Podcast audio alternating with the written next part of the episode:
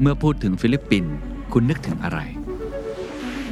เมืองหลวงชื่อมะนิลา คนส่วนใหญ่พูดภาษาอังกฤษได้ รถติดไม่แพ้บ้านเรา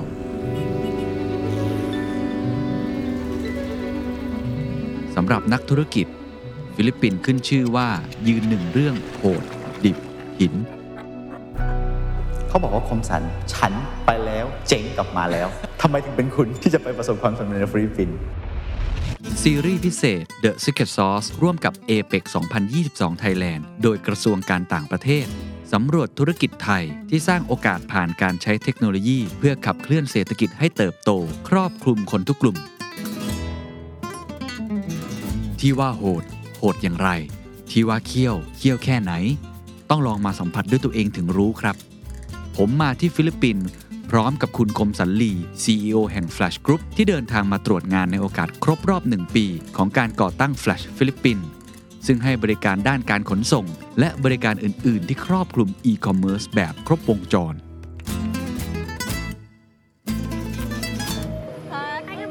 โอ้ยโอ้ยโอ้ยโอ้ยโอ้ย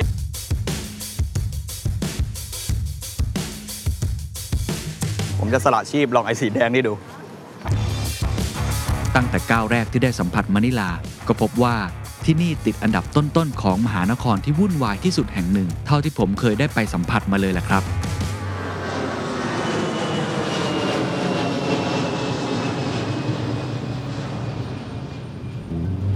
นอกจากความวุ่นวายพลุกพล่าน มีสิ่งที่เห็นได้อย่างชัดเจนก็คือ ภาพความเหลื่อมล้ำของชีวิตความเป็นอยู่ของผู้คน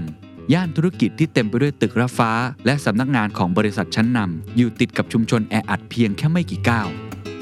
สภาพความแตกต่างที่ว่านี้ไม่ใช่แค่ย่านใดย่านหนึ่งเท่านั้น แต่กระจายตัวอยู่ทั่วทั้งเมืองมะนิลาเลยล่ะครับ อะไรทำให้เมืองเป็นเช่นนี้ คงต้องย้อนกลับไปทำความเข้าใจถึงที่มาที่ไป ประวัติศาสตร์ของประเทศฟิลิปปินส์ผ่านพี่ตุ๊กไกด์ของเราในทริปนี้ครับ เดี๋ยวผมจะสรุปให้ฟังครับ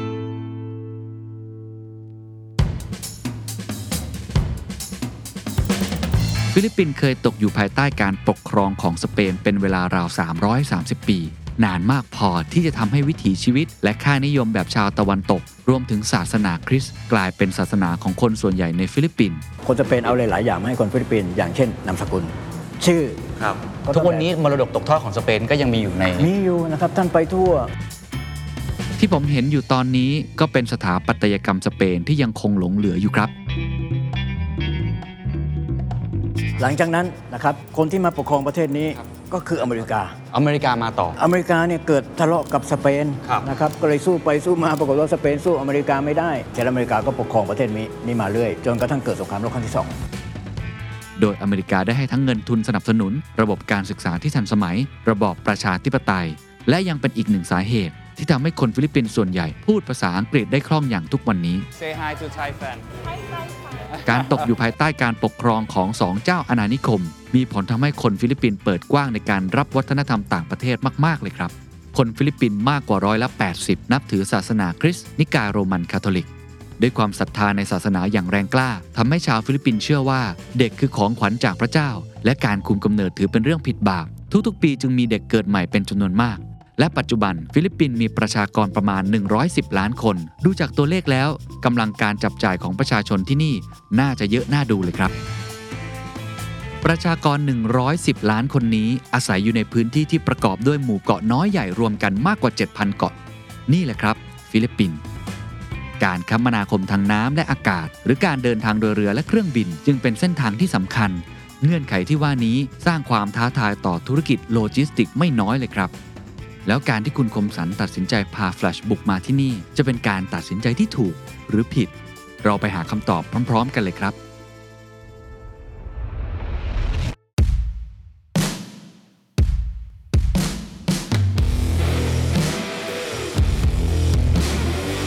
ยินดีต้อนรับยินดีต้อนรับยินดีต้อนรับสู่ฟิลิปปินส์ครับฟิลิปปินส์ Flash Express ครับครบรอบหนึ่งปีพอดีเลยฮะหนึ่งปีวันนี้พอดีครับ วันนี้เลยใช่ที่มาเปิดเมื่อปีที่แล้วใช่พอดีเลยพอดีเลย เราคุยกันที่เมืองไทยครับ คุณคมสันบอกว่าก่อนที่จะมาทำธุรกิจที่ฟิลิปปินส์เนี่ยคุณคมสันได้ไปปรึกษาครับเนาะ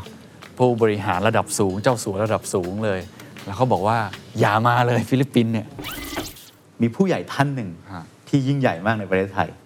ก่อนผมจะไปฟิลิปปินส์ผมไปปรึกษาเขา เขาบอกว่าคมสันฉันไปแล้วเจ๊งกลับมาแล้วทำไมถึงเป็นคุณ ที่จะไปประสบความสำเร็จในฟิลิปปินส์จากคำเตือนในวันนั้น จนวันนี้ครบหนึ่งปีเนี่ยเป็นยังไงบ้าง ผมคิดว่าวันนั้นเราอาจจะมองเห็น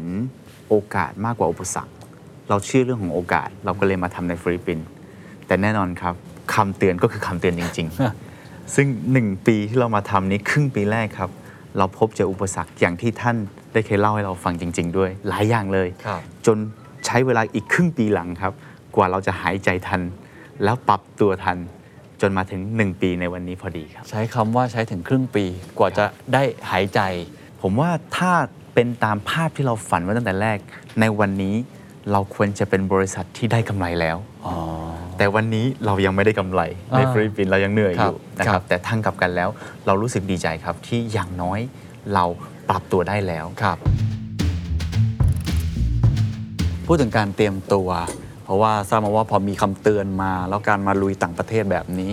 ก็ต้องมีการเตรียมตัวที่ดีพอ คุณคมสันเตรียมตัวอะไรบ้างครับ สิ่งที่เราเตรียมตัวอันแรกก็คือ เราปรึกษาหน่วยงานรัฐก่อนครับโดยเฉพาะหน่วยงานรัฐที่เป็นผู้ปกครองของเราเองก็คือ ทางประเทศไทย หน่วยงานรัฐที่อยู่ในอ่าประเทศฟิลิปปินส์หรือหน่วยงานรัฐที่ดูแลเรื่องของการลงทุนในต่างประเทศโดยตรงครับนี่คือหน่วยงานแรกนะครับที่เราไปปรึกษา การปรึกษาที่ปรึกษาต่างๆเหล่านี้ให้ประโยชน์ยังไงมีความสำคัญยังไงครับจริง ๆสำหรับบริษัทของคนไทยที่ไปทำธุรกิจข้างนอกนะฮะเรามักจะไปเอง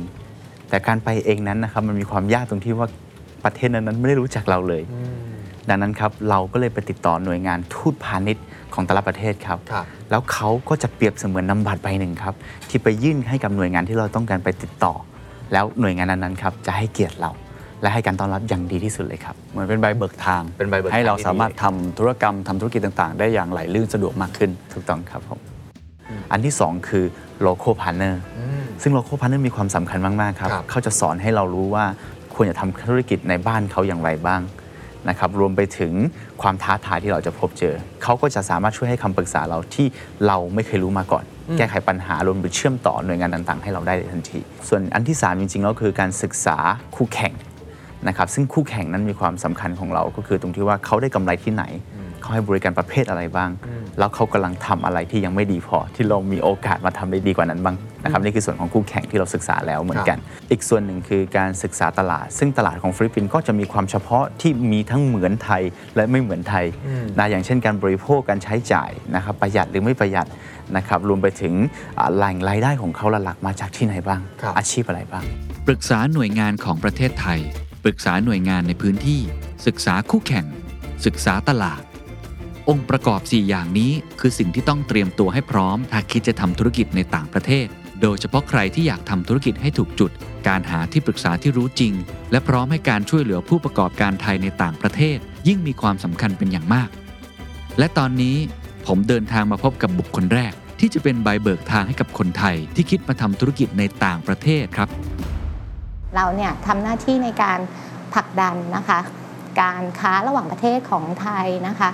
ให้บรรลุเป้าหมายการส่งออกนะคะ ในภาพรวมของประเทศนะคะ รวมทั้งเรายังส่งเสริมพัฒนานะคะ การค้าระหว่างประเทศ แล้วก็แก้ไขปัญหานะคะ การส่งออกอุปสรรคทางการค้ารวมถึงเรายังต้องปกป้องผลประโยชน์นะคะ ทางการค้าของประเทศด้วย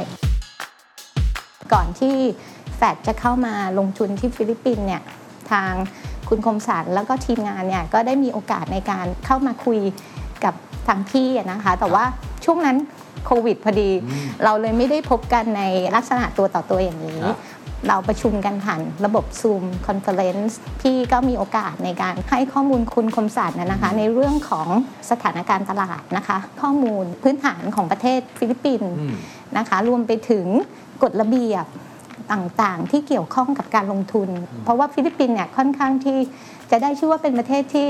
มีความยุ่งยากซับซ้อนพอสมควรในการที่จะเข้ามาลงทุนนะคะครับจุดแข็งมีหลายอย่างมากค่ะของฟิลิปปินส์ไม่ว่าจะเรื่องของฐานผู้บริโภคขนาดใหญ่นะคะ ประชากรเนี่ยประมาณ 110 ล้านคน ประชากรส่วนใหญ่ยังอยู่ในวัยหนุ่มสาวค่ะ ซึ่งก็ถือเป็นกำลังแรงงานที่สำคัญ แล้วก็อีกอย่างหนึ่งจุดแข็งของฟิลิปปินส์ก็คือในเรื่องของการบริโภคภายในประเทศที่ค่อนข้างจะแข็งแกร่ง ครับคิดเป็นเกือบ 70%ของ GDP นะคะเพราะที่นี่เศรษฐกิจขับเคลื่อนด้วยการบริโภคภายใน ด้วยบริโภคภายในประเทศค่ะอืม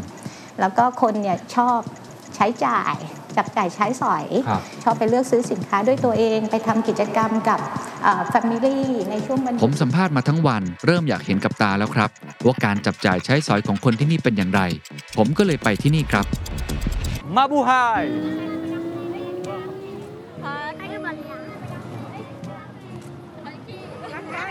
รักไป ตอนนี้ผมอยู่ที่ตลาดเกียวปกนะครับ ก็เป็นตลาดขายของสดทั่วไปเลย ความวุ่นวายที่เราอยากเห็นนี่ได้มีเพียบเลย เดี๋ยวลองไปเดินดูว่าขายอะไรบ้าง ก็เป็นของสดนะครับ พวกอุปโภคบริโภคก็มาดูวิถีชีวิตการจับจ่ายใช้สอยของคนฟิลิปปินส์นะครับนี่ถูกมากเลย 10 เปโซ คิดเป็นเงินไทยก็ 7-8 บาทประมาณนั้น เสื้อตัวละ 7-8 บาท ร้านสตรีทฟู้ดคนนั่งเพียบเลยอยู่ตรงนี้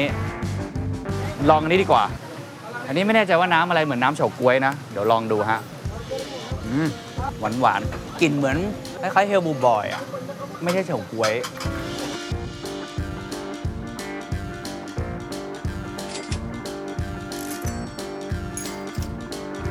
ดูสีฮะ สีแดงนี่มันแดงจริงนะ เอาลองดูสักหน่อยนะสามอันแล้วกัน โหจิ้มเยอะมากมันไม่ค่อยกรอบน้ำจิ้มมันไม่ได้แบบบ้านเราอะ มันจะมีความเหมือนน้ำซุป มีความโอเด้งนะโอเด้งผสมกับลูกชิ้นปลาระเบิดบ้านเราอะผมจะสละชีพลองไอ้สีแดงนี่ดู อืมข้างในมีเหมือนเป็นไส้อะไรทุกอย่างด้วยนะ กินแล้วมันระเบิดออกมา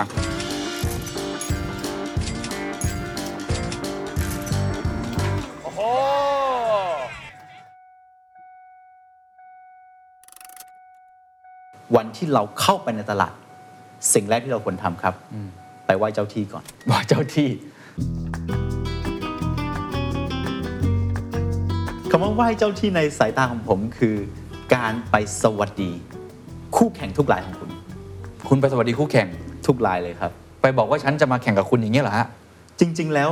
คนมักกลัวที่จะไปเปิดตัวให้คู่แข่งคุณรู้ว่าคุณมา แต่ในวันที่คุณจะเข้ามาทุกคนรู้แน่นอนครับ วันที่คุณรีคูดพนักงาน วันที่คุณเช่าออฟฟิศอืมตลาดนี้ไม่มีความลับแน่นอน แทนที่เขารู้ว่าคุณต้องมาแล้วทำวิถีทางมากลันแกล้งคุณอืมหรือมาปิดกั้นคุณ คุณไปสวัสดีเขาดีกว่าครับ คุณทำยังไงให้คู่แข่งรายนั้นยอมเป็นพันธมิตรกับคุณ ผมคิดว่าสำหรับสัญชาตญาณของนักธุรกิจแล้ว ไม่มีใครปฏิเสธคำว่ากำไร ถ้าเราเข้าไปทำแล้วทำให้เขาชนะอืมทำให้เขาได้แข็งแรงขึ้นทำให้เขาได้พัฒนาตัวเองทำให้เขาได้กำไรด้วย ผมว่าเขาไม่ปฏิเสธผมครับผมไปสวัสดีผมจะพูดถึงเรื่อง 3 อันหลักๆ เลยกับการสวัสดีในครั้งนี้ครับผมอันแรกเราเข้าเมืองเพื่อมาร่วมพัฒนาอุตสาหกรรมนี้ด้วยกันถ้าเมื่อไหร่ก็ตามที่เขารู้สึกว่าเรามาทำลายอุตสาหกรรมนี้ เขาจะต้องปกป้องอย่างสุดความสามารถ และไม่ให้เราได้เกิดแน่นอนครับ ข้อที่ 2 ครับ เราทำตามกติกาของกฎระเบียบบ้านเมืองนี้แน่นอน เราเคารพกติกาบ้านเมืองนี้อย่างแน่นอนอืมข้อที่ 3สำคัญมากครับ เราจะทำให้ทุกคนได้กำไรและเราก็อยากจะได้กำไรด้วยครับ พอเราคุยกันอย่างนี้กับเขาเสร็จหมดพบสิ่งสุดท้ายเลยครับ ผมอยากเป็นพันธมิตรกับเขาอืมคำว่าเป็นพันธมิตรนี้เข้าใจง่ายมากครับ เนื่องจากว่าเมื่อไหร่ก็ตามที่เราเข้าไปในตลาดใหม่network ของพวกเราไม่สามารถบริการ nationwide ได้อย่างแน่นอน ดังนั้นวิธีการที่ดีที่สุดครับ คือการไป co กับพวกเขาในเส้นทางในการจัดส่งครับ พันธมิตรอีกอันหนึ่งที่สำคัญมาก ๆ เลย ก็คือพันธมิตรผู้ให้บริการที่เกี่ยวข้องกับอุตสาหกรรมเรา ไม่เชิงเป็นคู่แข่ง ไม่จำเป็นต้องคู่แข่ง อย่างเช่น แพลตฟอร์มออนไลน์ที่ขายของในที่นั่น ไปเจรจาเขาว่า pain point ของเขาคืออะไรอืมผู้ให้บริการปัจจุบันนี้ที่อยู่ในตลาดมีอะไรที่เขาทำดีแล้วอืมอะไรที่เขายังขาดอืมและอะไรที่แพลตฟอร์มอยากให้เราทำ นอกจากการขนส่งข้ามจังหวัดที่มี 2 ทาง คือเรือและเครื่องบิน ที่ทำให้คุณคมสันต้องเข้าไปผูกมิตร หรือไหว้เจ้าที่บรรดาเจ้าของท่าเรือ ยังมีอีกเรื่องหนึ่งที่คนคิดมาทำธุรกิจที่ฟิลิปปินส์ควรรู้ และอาจจะต้องเข้าไป connect เช่นกัน นั่นก็คือ เรื่องของการหาพื้นที่สำหรับทำธุรกิจ เช่น ที่ที่ผมยืนอยู่ตรงนี้ครับถนนที่ผมกำลังเดินอยู่ตอนนี้มีตึกระฟ้าสูงเรียงรายอยู่เต็มไปหมดนะครับ ถ้าไม่รู้ว่าอยู่ที่มะนิลาเราอาจจะคิดว่าอยู่ใจกลางกรุงโตเกียวไต้หวัน หรือเปรียบเทียบเมืองไทยก็เหมือนอโศกสีลมอะไรแบบนั้นนะครับ แต่จริงๆ แล้วตอนนี้เรากำลังอยู่ที่ย่านมาคาติครับ ถนนทั้งเส้นตรงนี้เขาเรียกว่าอายาล่าแอเวนิวชื่ออายาล่าครับ ถือได้ว่าเป็นตระกูลเก่าแก่ ชาวสเปนที่มาทำธุรกิจอยู่ที่ประเทศฟิลิปปินส์นะครับ ที่ดินตรงนี้แต่ก่อนเป็นของทางสหรัฐอเมริกานะครับ ก่อนที่ภายหลังจะตกเป็นของเอกชนของตระกูลอายาล่าตระกูลอายาล่าเป็นหนึ่งในตระกูลที่ติดอันดับ 10 มหาเศรษฐีที่รวยที่สุดในฟิลิปปินส์นะครับทำธุรกิจอยู่ในหลายอุตสาหกรรมมาก การเงิน การศึกษา สาธารณสุข โทรคมนาคม พลังงาน ค้าปลีก และอสังหาริมทรัพย์ ซึ่งถือเป็นหนึ่งในธุรกิจหลักของพวกเขาเลยก็ว่าได้ ตระกูลนี้ครอบครองที่ดินในฟิลิปปินส์เยอะมากๆเลยฮะ ปัจจุบัน Ayala Avenue นับเป็นหนึ่งในถนนสายธุรกิจที่สำคัญของเมืองมะนิลา ที่ดินตรงนี้มีราคาแพงเป็นอันดับต้นๆของฟิลิปปินส์ก็คืออยู่ที่ราวๆ 2 0 0 0 0 0ถึง 3 0 0 0 0 0บาทต่อตารางเมตรเลยครับ และนั่นก็เป็นภาพสะท้อนหนึ่งนะครับ ที่คุณคมสันลีได้บอกกับผมไว้ว่า ในประเทศแห่งนี้มีไม่กี่ตระกูลครับ ที่ครอบครองพื้นที่หรือว่าอสังหาริมทรัพย์นะครับตระกูลอายาล่าก็เป็นตระกูลหนึ่งที่ถือว่าครอบครองมากเป็นพิเศษ โดยเฉพาะในพรามแอเรียแห่งนี้ เพราะฉะนั้นครับวิธีการทำธุรกิจในประเทศฟิลิปปินส์ในมุมมองคุณคมสัน จึงต้องมีการไปพูดคุยกับเจ้าของที่ มันอาจจะไม่ได้เหมือนบางประเทศที่สามารถที่จะเข้าไปต่อได้แบบปกติ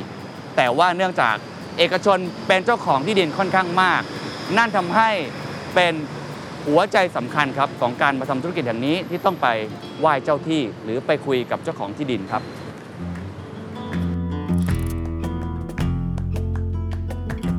ผมคิดว่าอย่างแรกก็คือการเริ่มสร้างทีมงานก่อนครับการเริ่มสร้างทีมงานจริง ๆ แล้ว Fresh เรายังถือนโยบายเดิม ก็คือตลาดใหม่ใช้ทีมเก่าอืมตลาดเก่าใช้ทีมใหม่อืมนะฮะทำให้ทีมงานเราในยุคแรกที่ไปสร้างเนี่ยส่วนมากมาจากผู้บริหารฝั่งไทยทั้งหมดไป support แต่ว่านอกจากทีม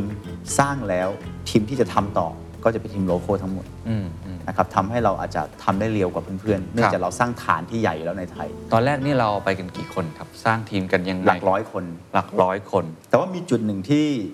ค่อนข้างแย่เลย ถือว่าเป็นทั้งโอกาสและอุปสรรคก็ว่าได้ พูดถึงอุปสรรคก่อน ครับ ในเวลานั้นสถานการณ์โควิดรุนแรงมาก ผู้บริหารเราหลายคนถูกครอบครัวสั่งให้กลับบ้าน อ๋อเพราะว่าอันตราย ฮะ แล้วสุดท้ายผู้บริหารเราเกือบ 70%ติดโควิดทั้งหมด แล้วครอบครัวก็เป็นห่วงมากอืมนะครับผมว่าอันนี้ถือว่าเป็นความท้าทายอันหนึ่งที่เราต้องให้กำลังใจกับเพื่อนร่วมงานเรานะครับด้านความปลอดภัยเรื่องของโควิด การรักษานะการดูแลต่างอืมๆอีกอันหนึ่งคือครอบครัวของเขาเอง เราก็คงต้องดูแลครอบครัวของเขาด้วยนะครับให้ให้กำลังใจซึ่งกันและกัน แต่ทางกลับกันโอกาสที่ผมพูดถึงนี้เป็นหนึ่งปีครับคุณเคน ที่ไม่มีคู่แข่งเกิดใหม่เลย เพราะใครก็ไปไม่ได้อ๋อโควิดพอดีโควิดพอดีโอ้เป็นโอกาสที่ดีของเราเลยครับในการเติบโต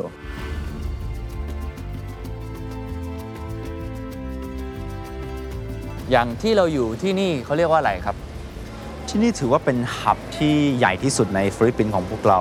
ก็ตอนนี้ห่างจากเมืองมะลิลาเนี่ยประมาณสัก 45 นาทีได้นะครับเป็น sorting center ของพวกเราครับ เล่าให้ฟังนิดนึงว่าหับเนี่ยทำหน้าที่อะไรใน สายพานการขนส่งทั้งหมดเลยสำหรับคนที่อาจจะไม่ได้อยู่วงการนี้ครับก็จริง ๆ แล้วเราจะมีสาขาก่อน สาขาเนี่ยทำหน้าที่บริการลูกค้าคือไปรับครับ สินค้าของลูกค้าแล้วก็ไปส่งให้กับลูกค้าด้วย อันนี้ครับคือสาขาหน้าที่สาขา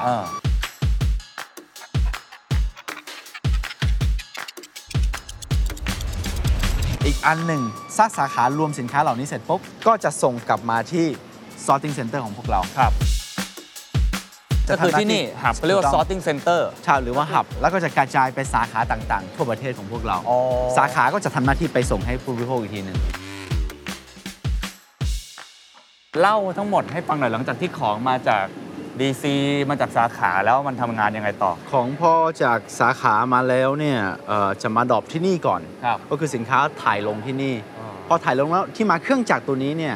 เครื่องจักรตัวนี้จะสามารถวัดขนาดน้ำหนักรวมไปถึงสาขาพื้นที่อัตโนมัติครับ พอของปุ๊บวัดน้ำหนักเนี่ยเขาติดป้ายอะไรเรียบร้อยอยู่ตรงนี้ แล้วยังไงต่อมันจะไปไหน ไปตามสายพานเสร็จปุ๊บก็จะ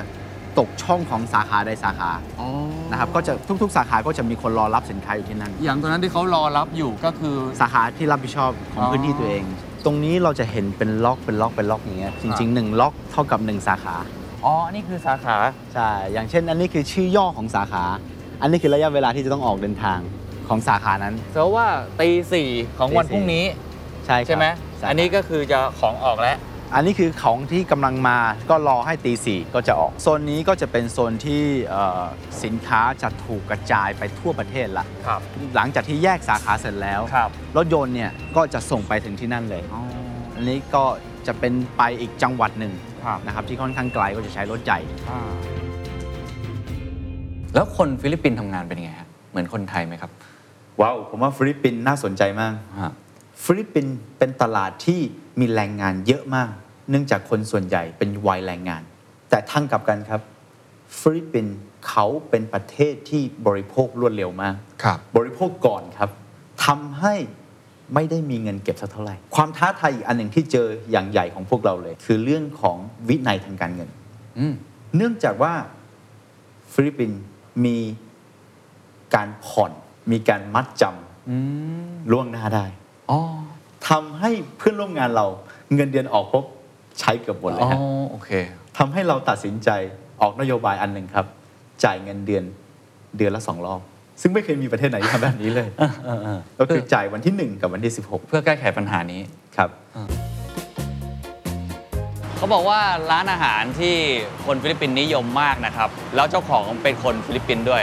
คือจอ l ลี่บี ตอนนี้ก็เห็นทุกที่เลยจะเป็นรูปผึ้งอยู่ตรงนี้ ตอนนี้ขยายไปหลายที่ทั่วโลกด้วย เรียกได้ว่าเป็นมหาเศรษฐี top 10 ของประเทศฟิลิปปินส์ไปแล้วเรียบร้อยนะครับ มีเมนูเด็ดไก่ทอดสปาเกตตี้ที่ McDonald's KFC เนี่ย ต้องบอกว่ายังสู้ไม่ได้ นี่ครับทุกท่านเบอร์เกอร์ไก่ทอด เดี๋ยวลองชิมดูว่าเป็นยังไง อืมอืมออกเค็มนิดๆมีกลิ่นเครื่องเทศ เดี๋ยวลองสปาเกตตี้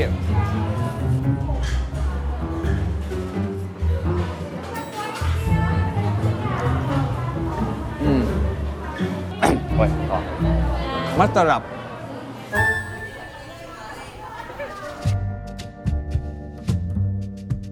ก็พอดีมีโอกาสได้คุยกับทั้งอ่าพนักงานของ Flash Express ที่เป็นคนฟิลิปปินส์ที่นี่ครับ แล้วก็คุยกับคุณคมสันว่าไลฟ์สไตล์คนที่นี่เป็นยังไง เขาบอกจริงๆก็คล้ายๆ คนไทย แต่ว่ารักสนุกแล้วก็ชื่นชอบเรื่องการกินการดื่มการใช้ชีวิตอะไรแบบนั้นนะครับ ตอนนี้เราอยู่ที่ย่าน Bonifacio Global City นะครับ ก็เป็นเหมือนย่าน hip ย่านหรู ใจกลางเมืองมะนิลาครับ เป็นย่านที่มีร้านค้ามากมาย แบรนด์เนม ร้านอาหาร พวกบาร์ เจ๋งๆ หลายที่นะครับ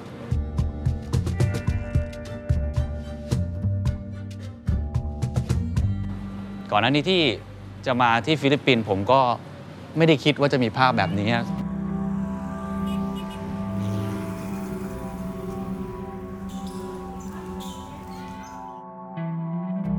สลัมในประเทศฟิลิปปินส์ถือได้ว่า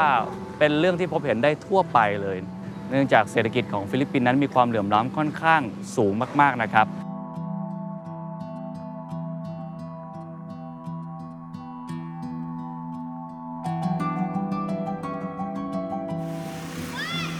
เราจะได้ยินเสียงเครื่องบินตลอดเวลา เพราะจริงๆสถานที่แห่งนี้อยู่ใกล้กับสนามบินมากนะครับ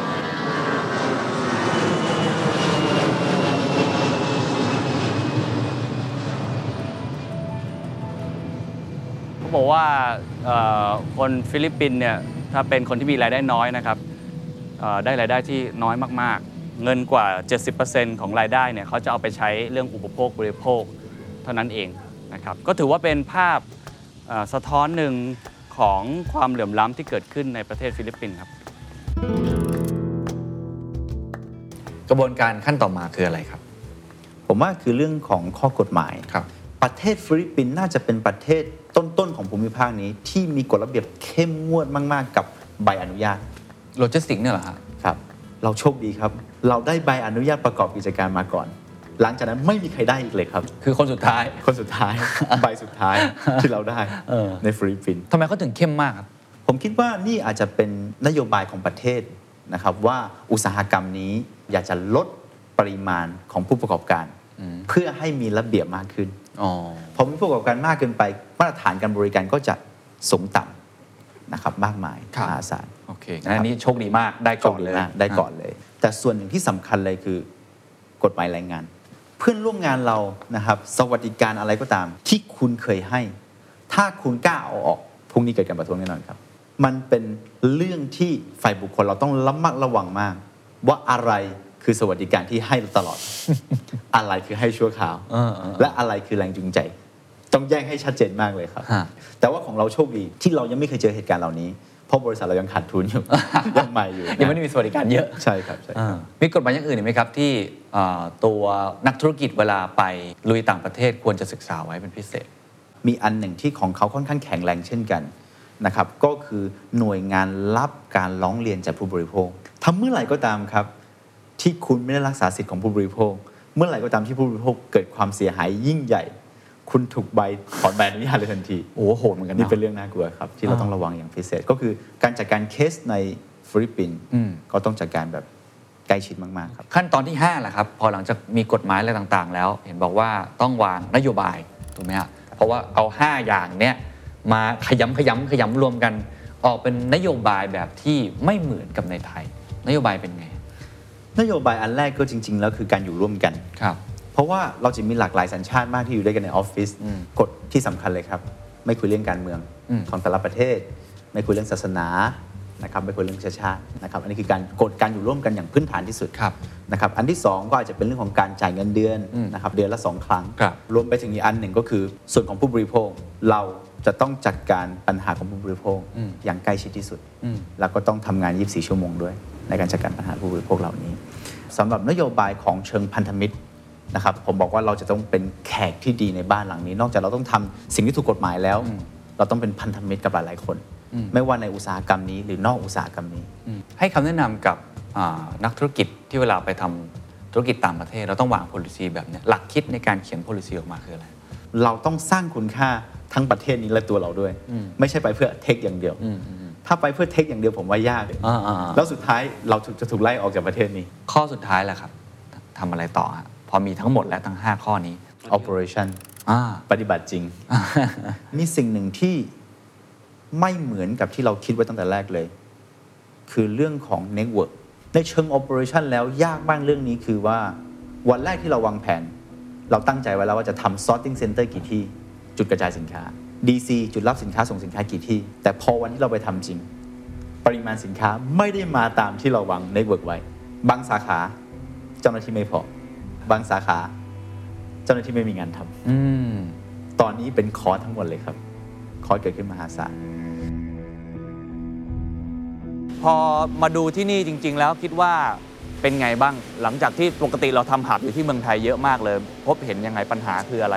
ผมว่าอย่างแรกเลย ผมว่าพื้นที่ใหญ่เกินไป ผมว่าพื้นที่ไม่ควรจะใหญ่ขนาดนี้ในระยะเวลา 1-2 ปีนี้นะครับผมว่าเขาวางแผนเนี่ยเกินกว่าความจำเป็นอ่าข้อที่ 2 ผมว่าระยะทางเดินทางจากมะนิลามาที่นี่เนี่ย45 นาทียังนานเกินไป ถ้าดูจากคลังสินค้าแล้วแน่นอนว่าหนึ่งรถยนต์หนึ่งคัน 45 นาทีไม่ได้นานครับแต่ปัญหาคือเรามีรถยนต์เนี่ยวันหนึ่ง4-500 คันที่ต้องเดินทางมาที่นี่อืมอืมแล้ว 4-500 คันนี้ถ้าคูณกับ 45 นาทีมันคือเงินเท่าไหร่ ไม่ว่าจะเป็นขนาดที่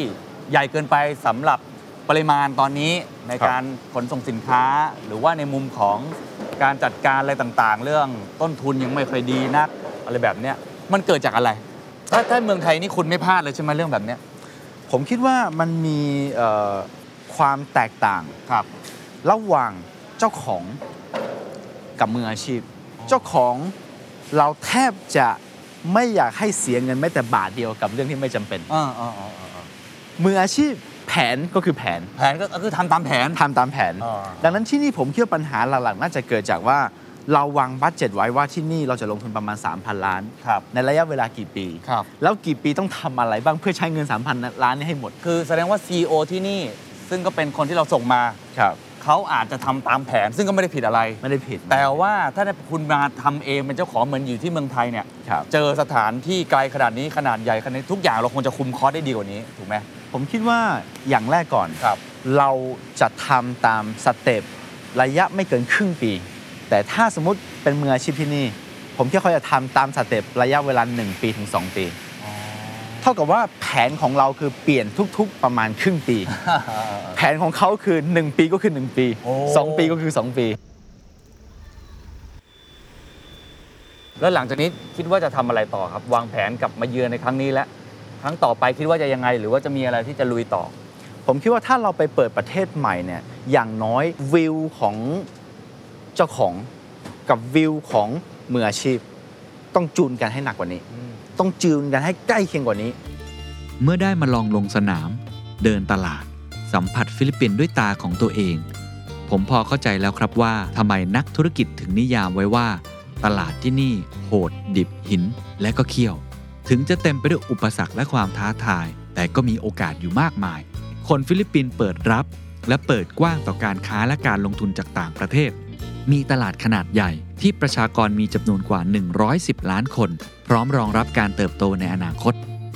ส่วนความแตกต่างด้านชีวิตความเป็นอยู่ และการพัฒนาเศรษฐกิจอย่างเท่าเทียมและทั่วถึง ยังคงเป็นสิ่งที่ท้าทาย ที่เราคงจะต้องรอดูต่อไปว่า ฟิลิปปินส์จะแก้โจทย์โหดหินนี้อย่างไร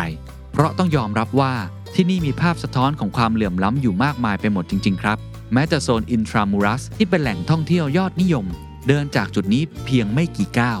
เราก็จะเจอกับชุมชนที่พลุกพล่าน และแออัด มีเด็กๆ มากมายเต็มไปหมด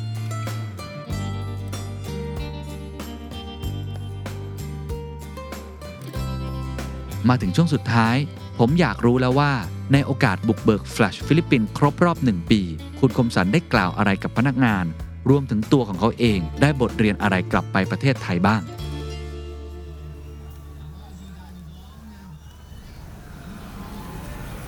ครบรอบหนึ่งปีได้ข่าวว่าคุณไปกล่าว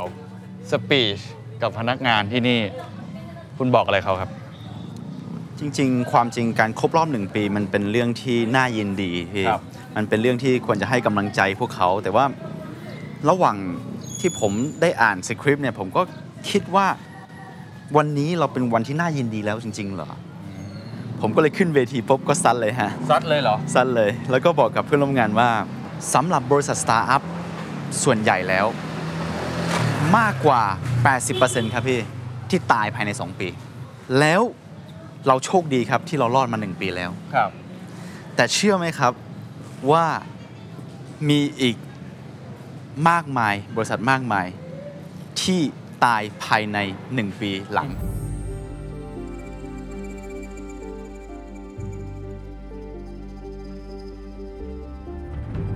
นี่ให้กำลังใจหรือว่ากำลังมา โอ้โหทำให้เขากลัวหรือเปล่าเนี่ย ผมแค่อยากจะทำให้พวกเขารู้สึกว่าเราควรยินดีที่เรารอดมาหนึ่งปี ครับ แต่เราก็ต้องตระหนักแล้วก็ตั้งใจแล้วก็ต้องระวังว่า อืมหนึ่งปีที่เหลือนี้ความจริงแล้วก็ยังเป็นช่วงที่อันตรายมากอืมๆ ยังเป็นช่วงที่อันตรายมากๆยังไม่ได้พ้นขีดปลอดภัย สิ่งที่สองทุกคนพูดถึงความสำเร็จหมดเลย ทุกคนพูดถึงเขา achieve target อะไรบ้างหมดเลย แต่ไม่มีใครพูดถึงเลยว่าการ achieve target เหล่านี้เนี่ยเราเสียอะไรไปบ้าง เราใช้เงินไปเท่าไหร่ แล้วอีกอันหนึ่งที่สำคัญเลยครับ ผมพูดให้พอฟังว่าในหนึ่งปีที่ผ่านมานี้ครับมีคนมากมายที่มาจอยกับพวกเราอ่าแต่ก็มีคนอีกมากมายที่ออกจากชีวิตพวกเราไป ตกลงแล้ว องค์กรของพวกเรา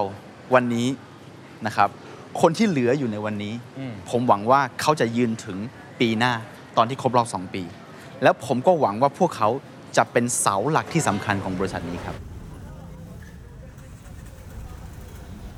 และไอ้คำว่าเสาหลักที่จากหลังนี้อีกหนึ่งปีเนี่ยแผนของคุณคืออะไรในฟิลิปปินส์อะ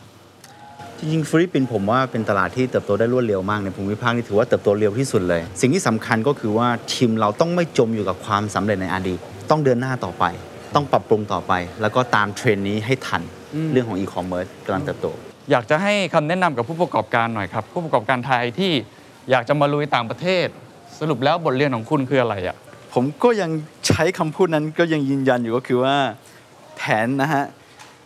ไม่มีแผนที่ดีที่สุด มีแต่การเปลี่ยนแปลงนะครับที่เราต้องเตรียมตัวและเปลี่ยนแปลงตามทันการเปลี่ยนแปลงจริง ๆ ที่เกิดขึ้น การที่คุณเข้าไปในประเทศหนึ่งหรือภูมิภาคหนึ่งหรือว่าเขตหนึ่ง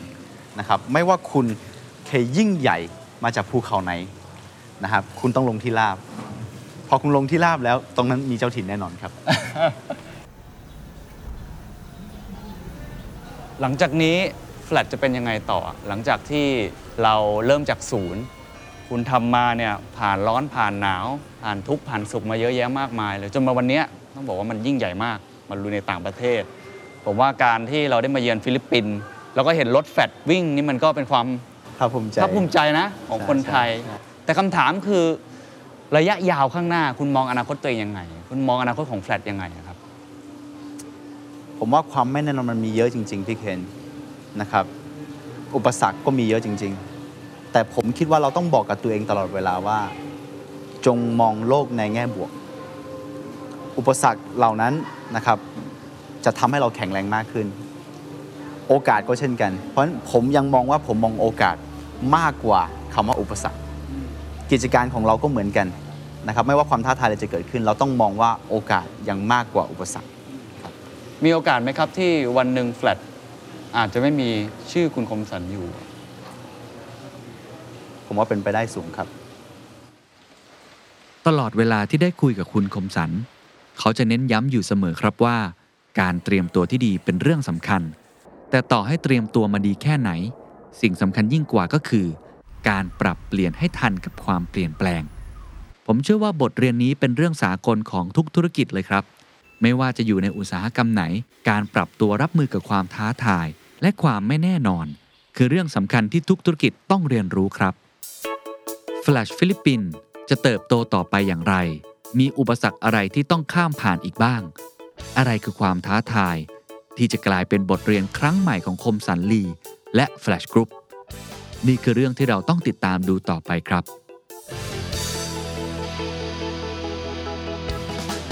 ที่เท่าที่ผมฟังเนี่ยมันมีการสร้างความรู้จักหรือคอนเน็ชันกับพันธมิตรหลากหลายรูปแบบมากเลยเนาะเจ้าของที่เองจังหวัดเองอะไรต่างๆ แบบนี้เนี่ยมันมีข้อควรระวังไหมพูดง่ายๆคือมันมีผู้มีอิทธิพลอะไรแบบนั้นหรือเปล่า อย่างแรกนะครับ สวัสดีทุกคนก่อน อันนี้สำคัญมาครักบก็ทุกคนต้องรู้จักเรา อย่างที่สองทำกับใคร แต่อย่าเล่าให้ใครฟัง ไม่ได้ต้องไปป่าวประกาศอะไรมากมายห้ามไปป่าวประกาศอ่าถ้าเมื่อไหรก็ตามที่ไปป่าวประกาศเท่ากับคุณเลือกค่ายแล้ว โอ้แล้วมีอันหนึ่งที่สำคัญก็คือว่าผู้แนะนำก็สำคัญมาก อืม ก็ต้องหาผู้แนะนำที่ดีไปเชื่อมให้ถึงจะมีการคุยกันที่ดี จากความสำเร็จของยูนิคอร์นไทยนี้ สร้างทั้งบทเรียนและแรงบันดาลใจให้กับผู้ประกอบการไทยที่ต้องการขยายธุรกิจข้ามพรมแดน เอเชียแปซิฟิกเป็นภูมิภาคแห่งโอกาสที่เปิดกว้าง และรอให้ธุรกิจไทยออกไปค้นหาเพื่อเติบโตต่อยอดในตลาดใหม่ๆ แม้จะมีความท้าทายมากมายก็ตาม แต่อย่างที่คุณคมสันบอกกับเราว่า ตั้งแต่วันแรกจนวันนี้ เขายังมองเห็นโอกาสมากกว่าอุปสรรค Flash ฟิลิปปินส์ข้ามผ่านอุปสรรคมาสู่ความสำเร็จ ด้วยกลยุทธ์ทางธุรกิจของคุณคมสัน การ connect กับภาคส่วนต่างๆ ทั้งหน่วยงานไทยในฟิลิปปินส์ connect กับธุรกิจท้องถิ่น เพื่อเปลี่ยนคู่แข่งให้เป็นพันธมิตร และ connect กับคนในพื้นที่ เพื่อสร้างทีมงานที่เข้มแข็งพร้อมเติบโตไปด้วยกัน การเป็นเจ้าภาพเอเปก2022 ของไทย มุ่งส่งเสริมโอกาสการค้าการลงทุนที่เปิดกว้างสำหรับธุรกิจทุกกลุ่ม สร้างความร่วมมือเพื่อลดอุปสรรค และปฏิรูปกฎระเบียบต่างๆ เพื่อให้การดำเนินธุรกิจข้ามพรมแดนทำได้ง่าย และสะดวกขึ้น โดยเฉพาะในยุคหลังโควิด -19 ที่ธุรกิจอีคอมเมิร์ซและเศรษฐกิจดิจิทัลเติบโตอย่างก้าวกระโดด รวมทั้งให้ความสำคัญกับการทำธุรกิจที่มีความรับผิดชอบ สร้างผลกำไรพร้อมกับการขับเคลื่อนสังคมที่ทุกคนได้ประโยชน์ ยังมีอีกหลายธุรกิจที่ The Secret Sauce และ APEC 2022 Thailand ได้เก็บมาฝากคุณผู้ชมครับ ทั้งหมดล้วนสะท้อนให้เห็นถึงโอกาส และความเป็นไปได้ใหม่ ๆ ในการยกระดับภาคอุตสาหกรรมไทย ให้เติบโตอย่างยั่งยืน ผ่าน 3 คีย์เวิร์ดสำคัญ Open Connect และ Balance ซึ่งเป็นหัวข้อหลักของไทยในการเป็นเจ้าภาพ APEC ปีนี้ครับ